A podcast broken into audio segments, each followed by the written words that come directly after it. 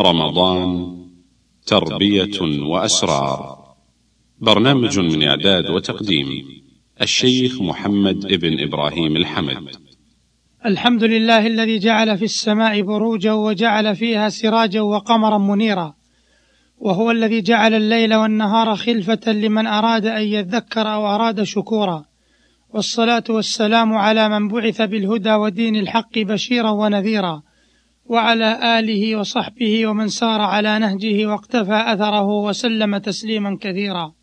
أيها المستمعون الكرام سلام الله عليكم ورحمته وبركاته.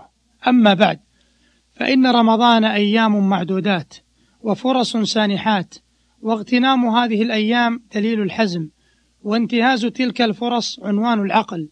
ذلك أن الوقت رأس مال الإنسان.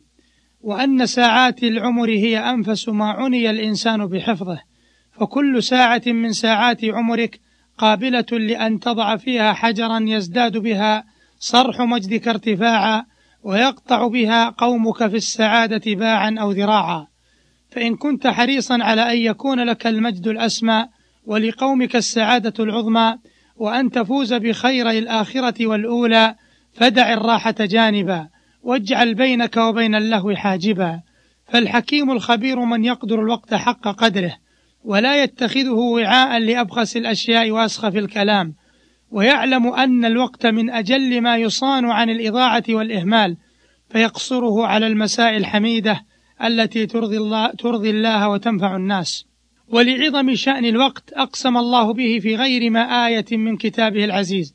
قال تبارك وتعالى والليل إذا يغشى والنهار إذا تجلى وقال والضحى والليل إذا سجى وقال والعصر إن الإنسان لفي خسر.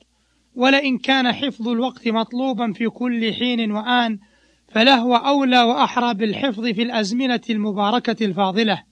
ولئن كان التفريط فيه وإضاعته قبيحا في كل زمان فإن قبح ذلك يشتد في المواسم الخيرة. ومن الناس من قل نصيبه من التوفيق.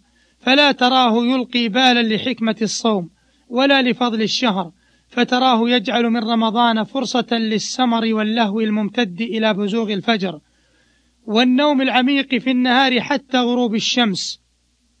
ولا يخفى على عاقل اللبيب ما لهذا الصنيع من أضرار على دين الإنسان ودنياه فهو قلب للفطرة. فالله عز وجل جعل الليل لباسا والنهار معاشا. والسهر إضاعة, إضاعة للوقت وتعطيل للمصالح. ومن كان هذا صنيعه فلن يرجى منه خير في الغالب لا لنفسه ولا لغيره. ثم إن السهر سبب لإضاعة حقوق الأهل والوالدين. فالذي يسهر الليل في مشاهدة الحرام كمن يعكف أمام ما تبثه الفضائيات من شرور سيضيع أولاده وزوجته إن كان يشاهدها معهم. وإن كان يسهر خارج المنزل كان ذلك سببا لبعده عن بيته وغفلته عما استرعاه الله إياه. وإن كان شابا في مقتبل عمره أقلق والديه بطول سهره وبعده عن المنزل. ثم إن الذي يسهر ليله وينام نهاره سيضيع صلة أرحامه إذ لا وقت لديه لصلتهم. وهكذا تنفصم عرى الأمة وتتفكك روابطها. كما أن السهر أمام تلك الفضائيات له آثاره السلوكية المدمرة ومنها الصد عن سبيل الله وإضعاف أثر الدين في النفوس وذلك من خلال ما تبثه من مشاهد فاضحة وما تطرحه من شبهات كثيرة تطعن في الدين وتلقى على عقول خواء وأفئدة هواء.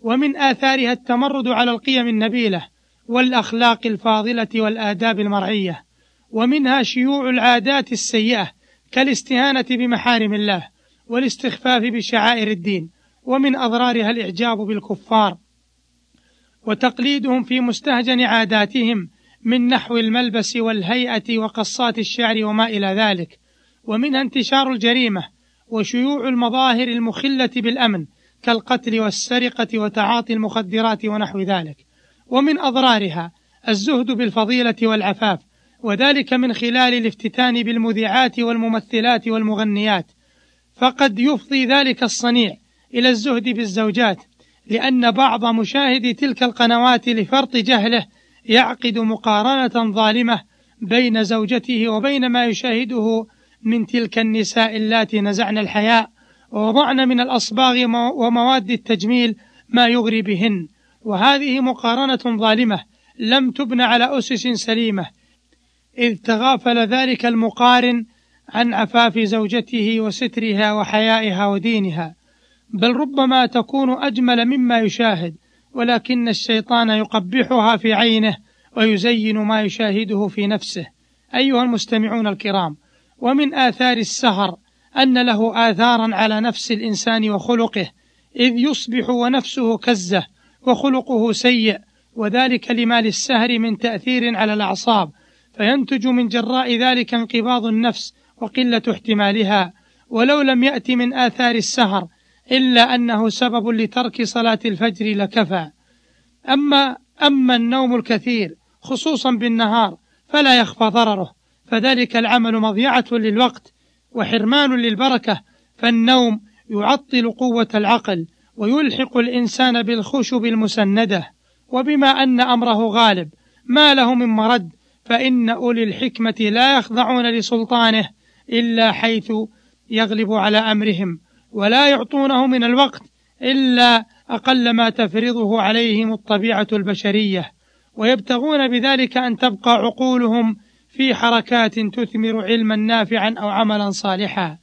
فحقيق على هؤلاء المفرطين المضيعين لأوقاتهم أن ينتبه أن ينتبهوا لأسرار الصيام وأن يغتنموا مدرسة رمضان العظيمة ليجنوا ثماره الصحيحة ويستمدوا منه قوة الروح وروح القوة فيكون نهارهم نشاطا وإنتاجا وإتقانا وتعاونا على البر والتقوى.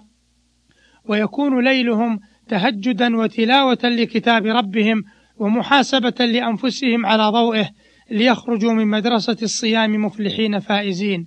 اللهم اجعلنا ممن صام رمضان إيمانا واحتسابا وممن قامه إيمانا واحتسابا وممن قام ليلة القدر إيمانا واحتسابا إنك سميع قريب. وآخر دعوانا أن الحمد لله رب العالمين وصلى الله وسلم على نبينا محمد وعلى آله وصحبه أجمعين. والسلام عليكم ورحمة الله وبركاته. رمضان تربية وأسرار. برنامج من إعداد وتقديم الشيخ محمد ابن إبراهيم الحمد. تم تنزيل هذه المادة من موقع نداء الإسلام www.islam-call.com